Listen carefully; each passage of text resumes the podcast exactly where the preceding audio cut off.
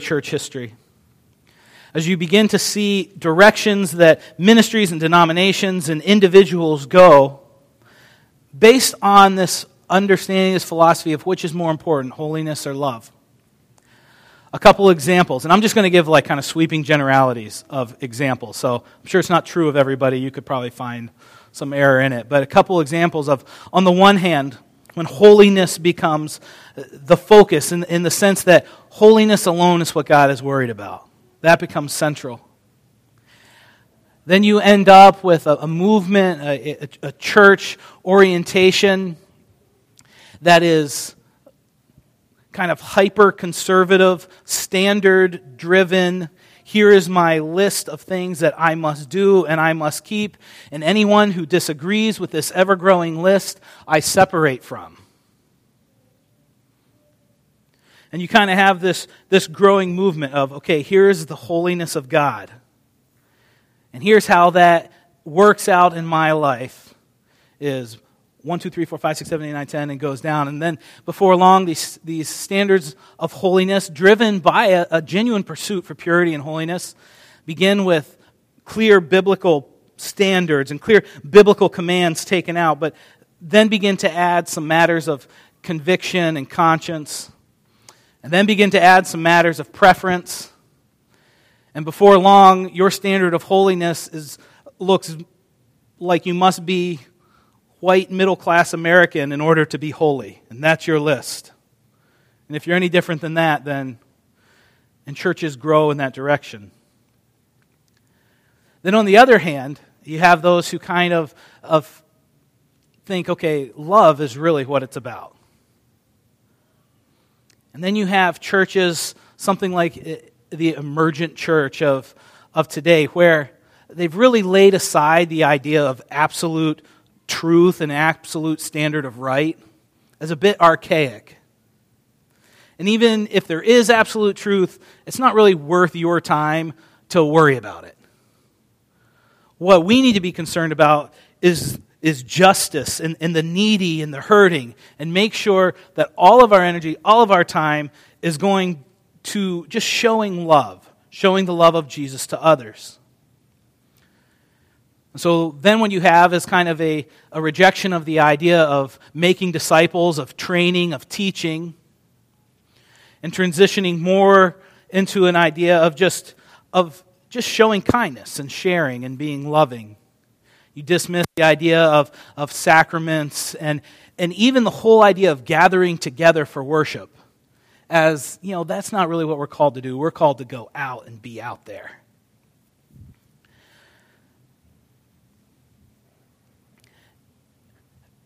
The debate's not new. We'll see in just a moment. Matthew chapter 5 is where a lot of our passage, a lot of our text will come from this morning for the sermon. In the New Testament, they're dealing with it already. It starts with a wrong dichotomy that God has to choose whether he's going to be holiness or love. In the book study Through Knowing God, we've looked at how God is simultaneously all of his attributes. That God doesn't have to decide to set aside holiness in order to show love, or vice versa. And hence for us, it becomes like a false dichotomy to think we set aside holiness if we're going to be loving, but if we're going to be loving, then we just have to discard holiness. Instead of seeing they serve together, they work together to produce what God is calling us to. And one of the big tragedies in this debate is that the law has been taken from its intended use, how it is set up in Scripture, how Pastor Adams explained to us, again and again, the law and the gospel, and how the law serves as that mirror that stands in front of us and points us to the fact that we fall desperately short and we need a Savior. And then it sends us to the gospel where we find righteousness and favor through the accomplishment of Christ, only to then be turned back again to the law to know how then do we walk obediently unto our God in love. But in this debate, the law has kind of been ripped from its intended purpose and just been used for whatever means, whatever purpose fits. So, if holiness is your central concern. Now the law is just part of that list of things that you do in order to earn favor with God. Now, they probably wouldn't say saving favor. They would say you're saved by grace alone, but it still earns favor with God. You're better than the person beside you if you can keep that law. You're at least going to be more impressive to the people around you. And at least, at the very minimum, like God's going to like you more than someone else, if you can at least keep the law. And you begin to earn favor. Or it's ripped out of its context the other way. The law is completely, all of its strength and its force and the weight of the glory of God that rests upon calling His creation, His redeemed servants to obedience, is taken away. And you take kind of the New Testament summation of love God with all your heart and love your neighbor as yourself, and just kind of then a loose idea of how then do I be nice to other people? And that kind of becomes how you use the law. I think it's easy to kind of stand back, and when you paint broad generalities like I just did, you can quickly see the errors in it, right? You see like, oh man, there's a major piece missing or a major piece missing.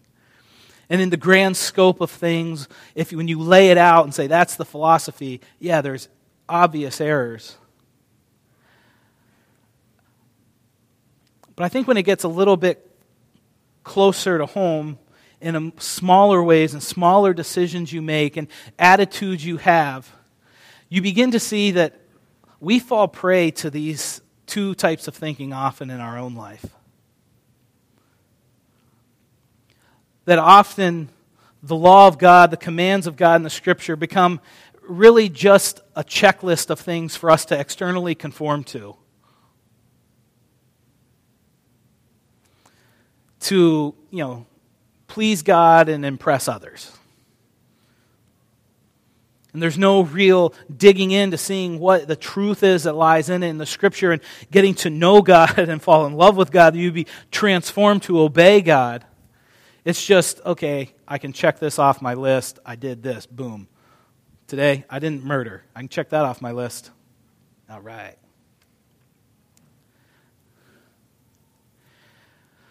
Or sometimes we begin to fall prey that we get motivated to serve others, to love others, to seek justice, all good things, but at the cost of giving little attention to our own faithfulness and our own obedience before God, so that the weight and the glory and the magnificence and the depth of God never really has any weight and rest upon us. We're much more concerned with just helping someone in need, with nothing really lying behind it. If you look in Matthew chapter 5, we'll begin reading in verse 13, and we'll work down through verse 22, and that will serve as our text. We are headed to "You shall not murder." That's our command for today. I don't know, it seems a little easier, right, than like last week, honor your father and mother and all the complexities of that. You get to "you shall not murder," and it's like, okay, I read it, I go home, I haven't murdered, or if I have, I won't again, or whatever it might be. But I want to back us up just a little bit and see both the external conformity that action is taken with this command, and the internal, that the heart is transformed and changed by the power of the Spirit as we look at the mirror of the law again. I want to start with the idea of salt and light. You've probably heard a call to be salt and to be light. I'll just go ahead and acknowledge there's someone crying. You're going to hear it all throughout the service. It comes and goes. So I just encourage everyone, don't be nervous about it. It just happens. I'm going to roll with it, and we'll all be fine. So as long as we just acknowledge it, we all feel better about it, right? Everyone's trying to guess whose kid it is, right? Salt and light. And salt and light kind of give us the idea, and Jesus uses this here in his Sermon on the Mount to set up for us getting to the command, "You shall not murder." So he starts with salt and light. In verse 13, he says, "You are the salt of the earth, but if salt has lost its taste, how shall its saltiness be restored? It is no longer good for anything except to be thrown out and trampled under people's feet. You are the light of the world. A city set on a hill cannot be hidden. Nor do people light a lamp and put it under a basket, but on a stand, and it gives light to all in the house. In the same way, let your light shine before others, so that they may see your good works and give glory to your Father who is in heaven. So this idea of love, putting action to our faith, or the idea of holiness, having a substance and a reverence. Here, as Jesus gets ready to introduce us to the law, and specifically to the command to do not murder, he sets it up with salt and light. And the first thing we see about the salt and light is there has to be real substance to it. He says, what good is your salt if it's lost its savor, if it's lost its saltiness? It's good for nothing. You might as well just, all your action, all that takes place, if you've lost all your saltiness and savor, all you're good for is just to be thrown on the ground and trampled underfoot. It's no good at all. What good is a light that burns so dimly it doesn't help anybody? There has to be something unique, something different, something real and substantive about you. So that when you're called to love, when you're called to go engage and help the needy, what makes your service salt and light? What makes it any different than the government helping someone? How is it salt? How is it light? It has to have saltiness and savor. It has to have some substance, something real behind it that makes it attractive, that makes it useful. So we see, to be salt and light to the world, there has to be some real substance. You can't skip the step of holiness and just go in activity, an activity of love. There has to be real holiness. And we'll see how the law works in us to bring forth that holiness. But secondly, we also see with salt and light that there must be contact. You have to be in contact with the world. What good is salt if it's just sitting there in the shaker and never gets poured on the fish or the meat? Or if, I light a candle in a really bright lighted room. For salt to really have its effect, it has to come into contact. It has to be bumping up against what it's meant to bring savor to bring freshness to. The light has to be in darkness to shine brightly. And so we see this second aspect of it just can't be holiness in the sense of, I have so much substance to who I am. I have this light that's burning brightly, but I'm going to stay hidden under this bushel. I'm never going to come into contact with anyone who thinks differently than me. I'm going to keep myself completely fortified from the world around me. That's the idea of in the world but not of the world. And so we see Jesus starts with this example, this illustration of salt and light, and we learn two things from it. We see the holiness and the love. There must be substance, but it must come into contact with the world. There must be action that moves forward from it. And then we see the central role of the law as we continue there in Matthew chapter 5 and verse 17. It says, "Do not think that I have come to abolish the law or the prophets. I have not come to abolish them, but to fulfill them. But truly I say to you, until heaven and earth pass away, not one iota, not a dot will pass from the law until all is accomplished. Therefore, whoever relaxes one of the least of these commandments and teaches others to do the same will be called least in the kingdom of heaven. But whoever does them and teaches them will be called great in the kingdom of heaven. For I tell you, unless your righteousness exceeds that of the scribes and the Pharisees, you will never enter the kingdom of heaven."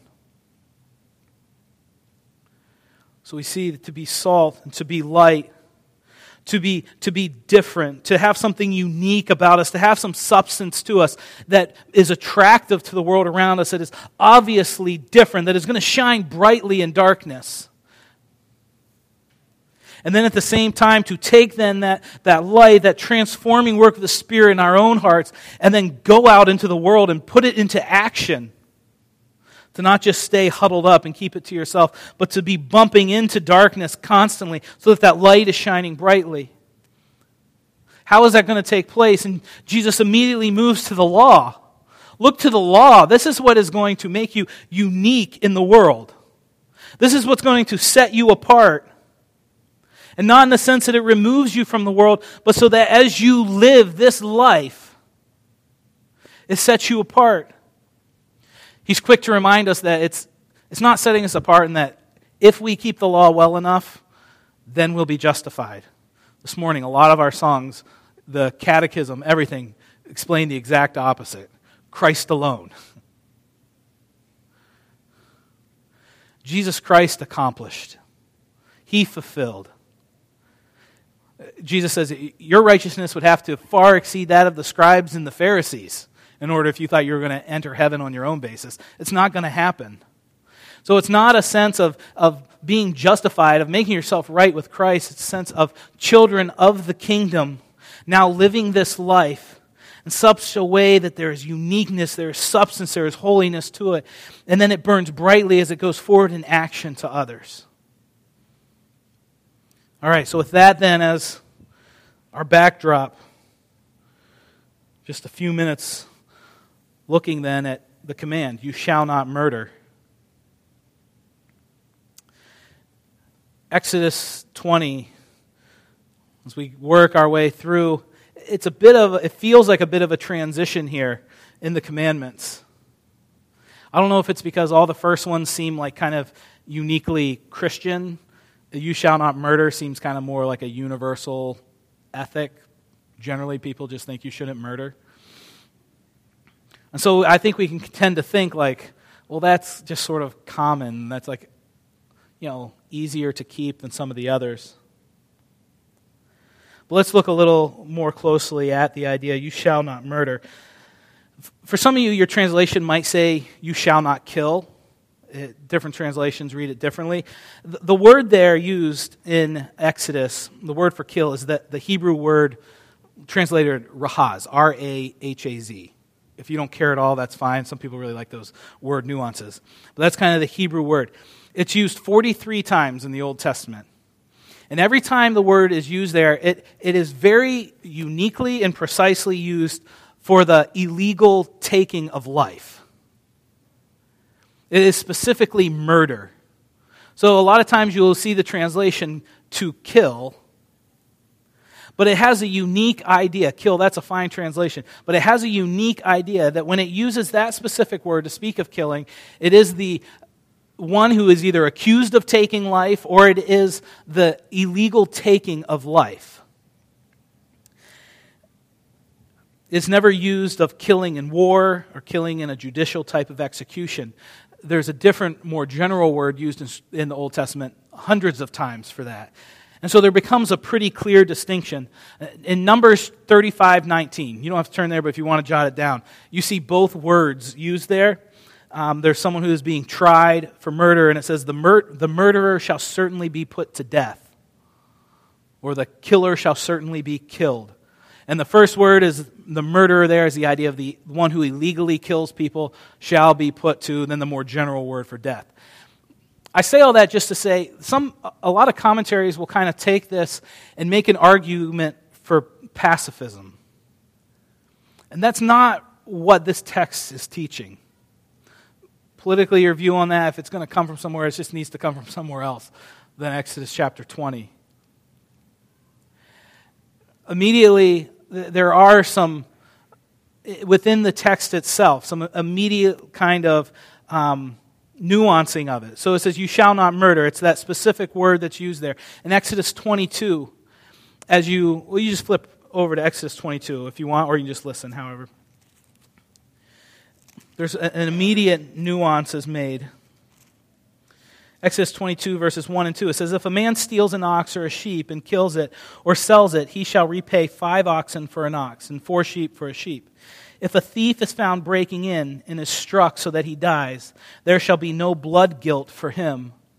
And so as he gives kind of a further explanation of the law, that's what he's doing here, is how the law works out in your life. He already kind of makes a little caveat that if someone is breaking into you, if someone is bringing harm to your family, if your life is put in jeopardy here, someone breaks in and that person is killed in a self-defense type of way, you won't be guilty. So there's already a bit of a caveat. If you look at Romans chapter 13, verses 1 through 7, you see a lot where it speaks about civil authority and their right both for a defense of country, for war, or civil execution. So just to start, it's not a blanket statement of all killing is wrong. It's specific to murder.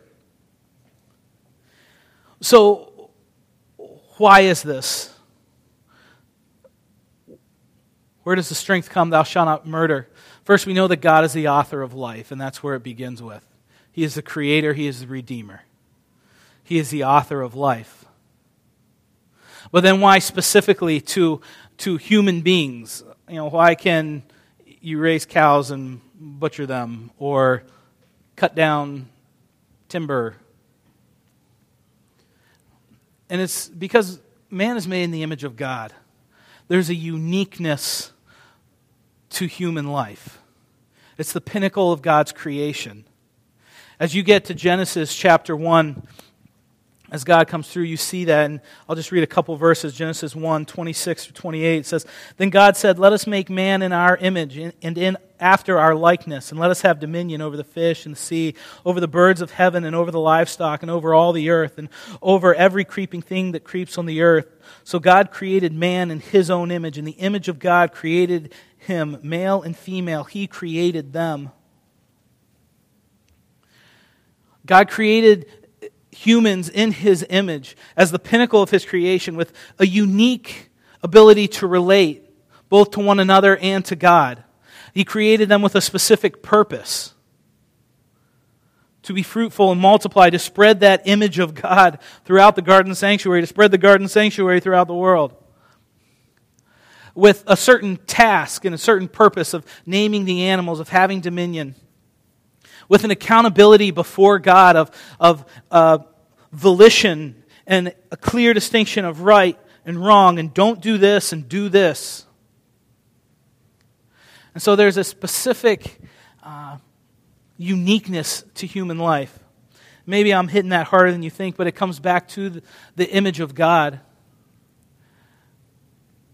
We were made in God's image so that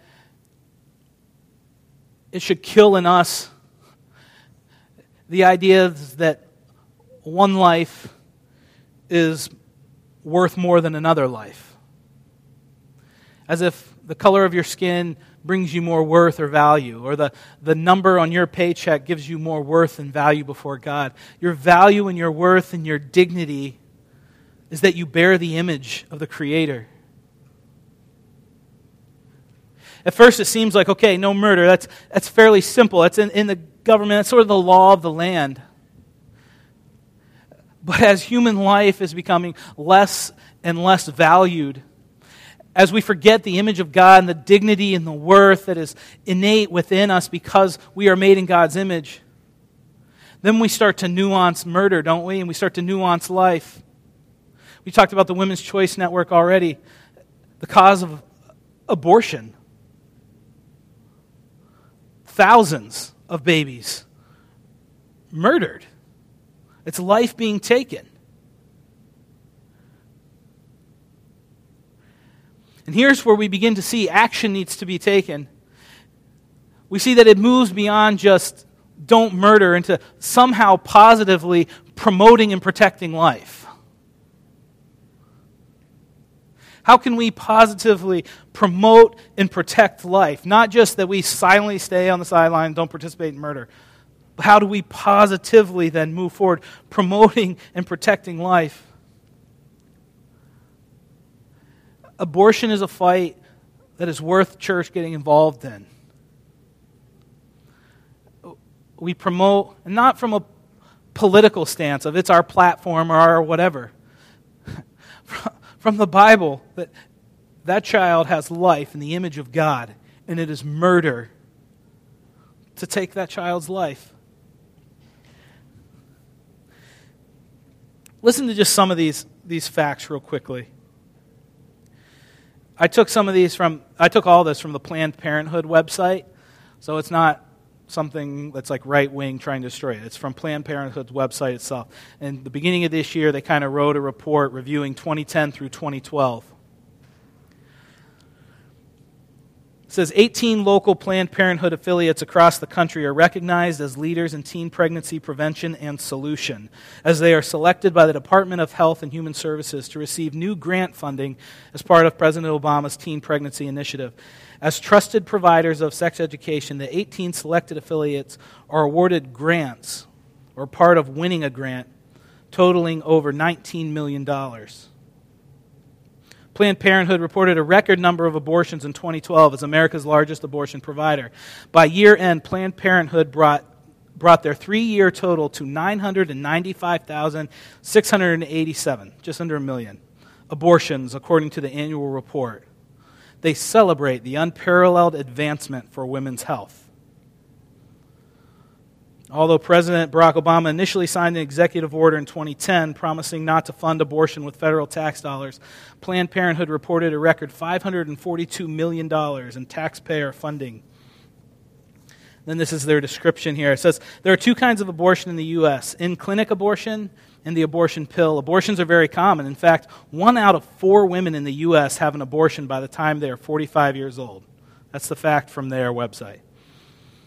If you are pregnant, you have options. If you are trying to decide if abortion is the right choice for you, you probably have many things to think about, and we can help. If you are under 18, your state may require one or both of your parents to give permission for your abortion or to at least be told of your decision prior to abortion. However, in most states, you can ask a judge to excuse you from these requirements. I'm not acting like there's not some complexities to it. I understand rape and women whose life is put in jeopardy. So I'm not saying that there's zero complexities to think about. But the answer is simple. You're not the author of life. That baby is made in the image of God. Do not murder. It doesn't matter if it's going to be born with great disease and deformity. It's made in the image of God. It has dignity, value, and worth. It doesn't matter if, it wasn't planned and you can't really afford it, if it's going to change the plans for the rest of your life. You are not the author of life. I would just encourage you. It's hard when you think through these things. It can bring up some righteous anger in you. We recently in our small group went through a book called Unfashionable, and it talks about how to be a community that lives for God, how you live differently. And one thing he says is we should be an angry community. Well, how should we do that? He says it's culturally excusable and even fashionable in our world for people to get angry because their purpose has been thwarted, their desires squelched, their preferences ignored. It's stylish for people to get mad because they've been disrespected, discomforted, or inconvenienced. But the church is to exhibit an unfashionable type of anger, a God-centered anger. Goes on to say, we are to be the people who hate the things God hates, the way God hates them, for the reason that God hates them. Our anger is to be a grieving anger, one that shows itself in action, compassion, and love. So instead of people just knowing we're angry about something, how do they see we're grieved about it? How does it take the shape of action, compassion, and love? Big causes that we've been bringing to your attention, whether it's human trafficking or abortion, they're things that you feel like, how do I do anything about that? We can pray for it. And then we locate people who are trained to do the most possible that they can. Women's Choice Network. I encourage you to learn a little about that ministry. I encourage you to support it, to come to the fundraising banquet, to get behind things like that. When this lady comes in a week and a half from now, we should be here for that, to hear what she has to say, to be educated on it, to feel how we can get behind and support and fight human trafficking, sex slavery of these little 12 to 14-year-old girls. It's got to take more than just anger and words and move into action, move into love that takes action of holiness and love.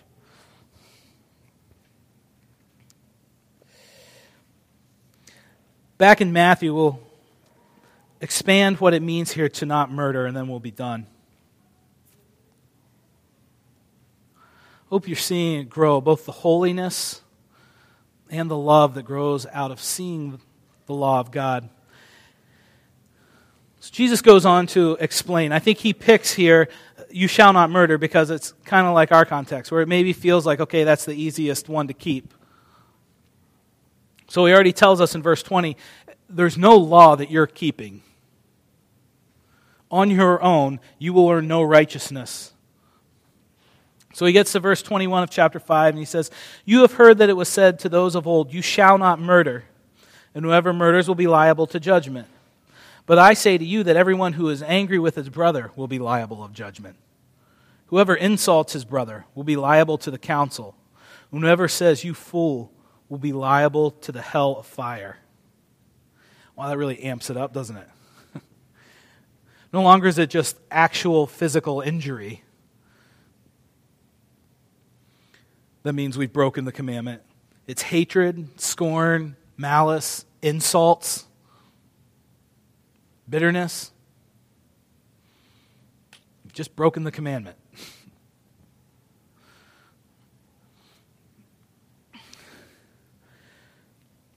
Homicide is violent and produces death. But so does bitterness and hatred.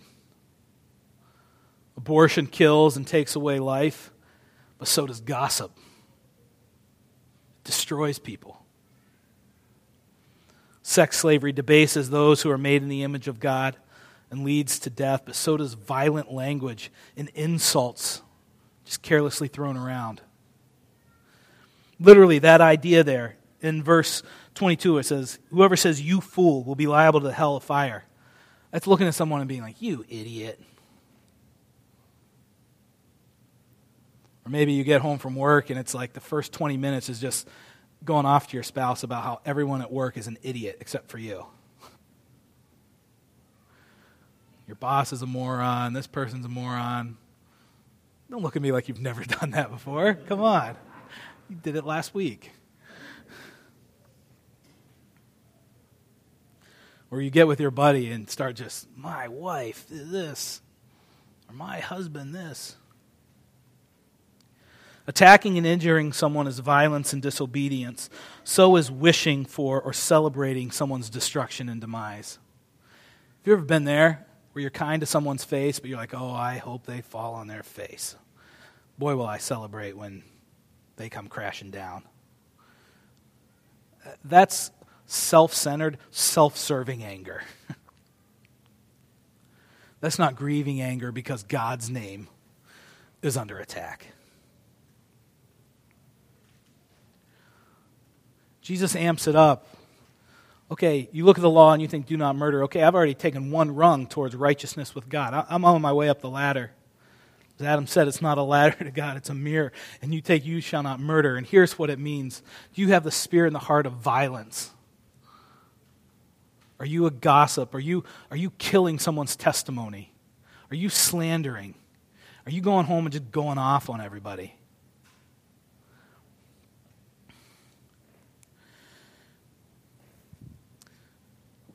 So Jesus says, you do that and you are guilty of murder.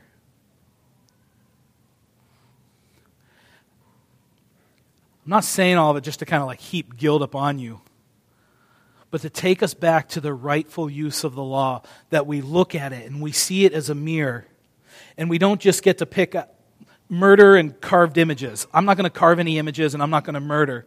We see the heart that lies behind it. We see how have we positively taken it and put love to the positive action. How have we promoted and protected life?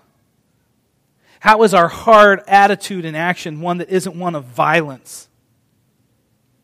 We look at that and we realize we fall so far short of God in every way.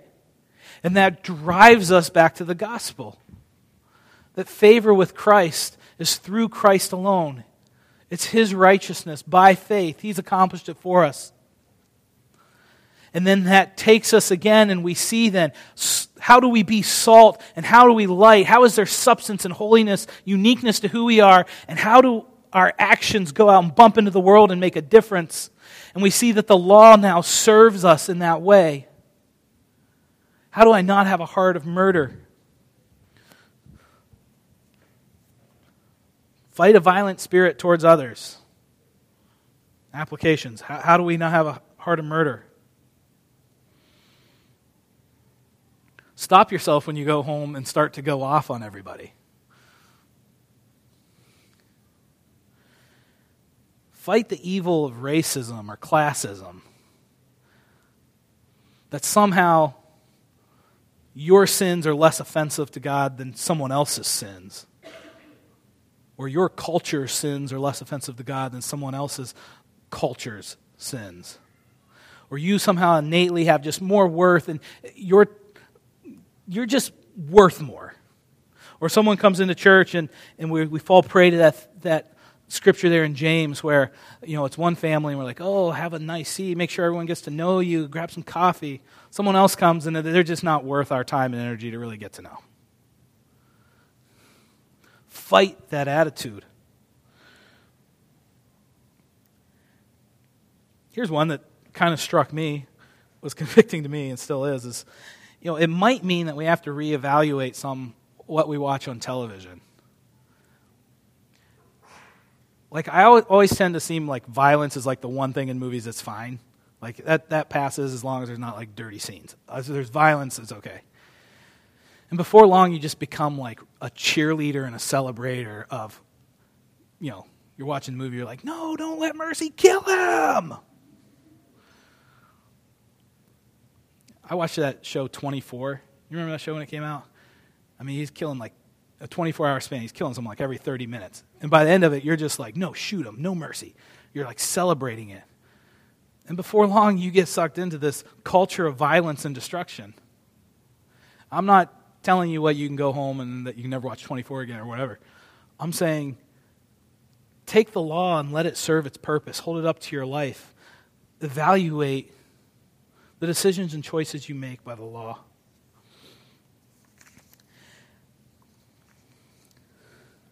Finally, it should produce boldness in our witness, that we might call people who are so clearly on a path of destruction and death with the message of life and hope. And there's the biggest way to promote life. Share the gospel of the Lord of life, the way, the truth, and the life. I just want to close with this idea of worldliness. Again, I hope you will just take it. And basically, my point here is that you will take the law and use it as a mirror. That you won't just quickly dismiss it. I was telling Adam this week as I was studying that this series is really different than I thought it was going to be. He sort of pitched the series to Todd and I several months back, what he wanted to do, and, you know, like always, pretty much, that sounds great. And I think he had an idea for it, and it's gone at least different than what I thought it would be. And for me, it's been really eye-opening and convicting. I don't know, I kind of thought it was going to be like, you know, Jesus is better than the law, don't worry about the law. And it hasn't been that at all in my heart and life, as Scripture has shown clearly why. The same book I quoted from earlier, Unfashionable, he gives a definition of worldliness. He says, worldliness is a laziness and sleepiness of the soul, in which the status, pleasures, comforts, attractions, and cares of this world appear solid, stunning, satisfying, and affecting, while the truths of Scripture become abstractions, unable to grip the heart or guide our everyday activities. In America, the greatest challenge facing most Christians is not persecution, but seduction. When this world's pattern of life starts to seem normal, and God's law starts to seem strange, we know we have been seduced. And when this happens, Christians become miserably ineffective in making God seem all-satisfying. You're salt and light, and you're no different than anything else. You've lost all your saltiness and all your brightness. When the law of God seems totally archaic and a simple afterthought, and the message of the world today seems real and relevant and makes more sense, you've been seduced. The law simply seems like little more than an obstacle to your real satisfaction. You know that you have been seduced.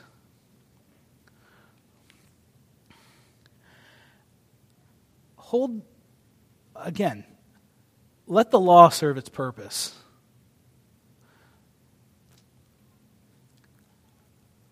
It's so easy. I have seen through this series several general and a couple very real specific ways in which I did not think at all I was being seduced by the world. Until I hold the law up and I see that mirror and I see that I have fallen prey to the seduction of this world in my thinking.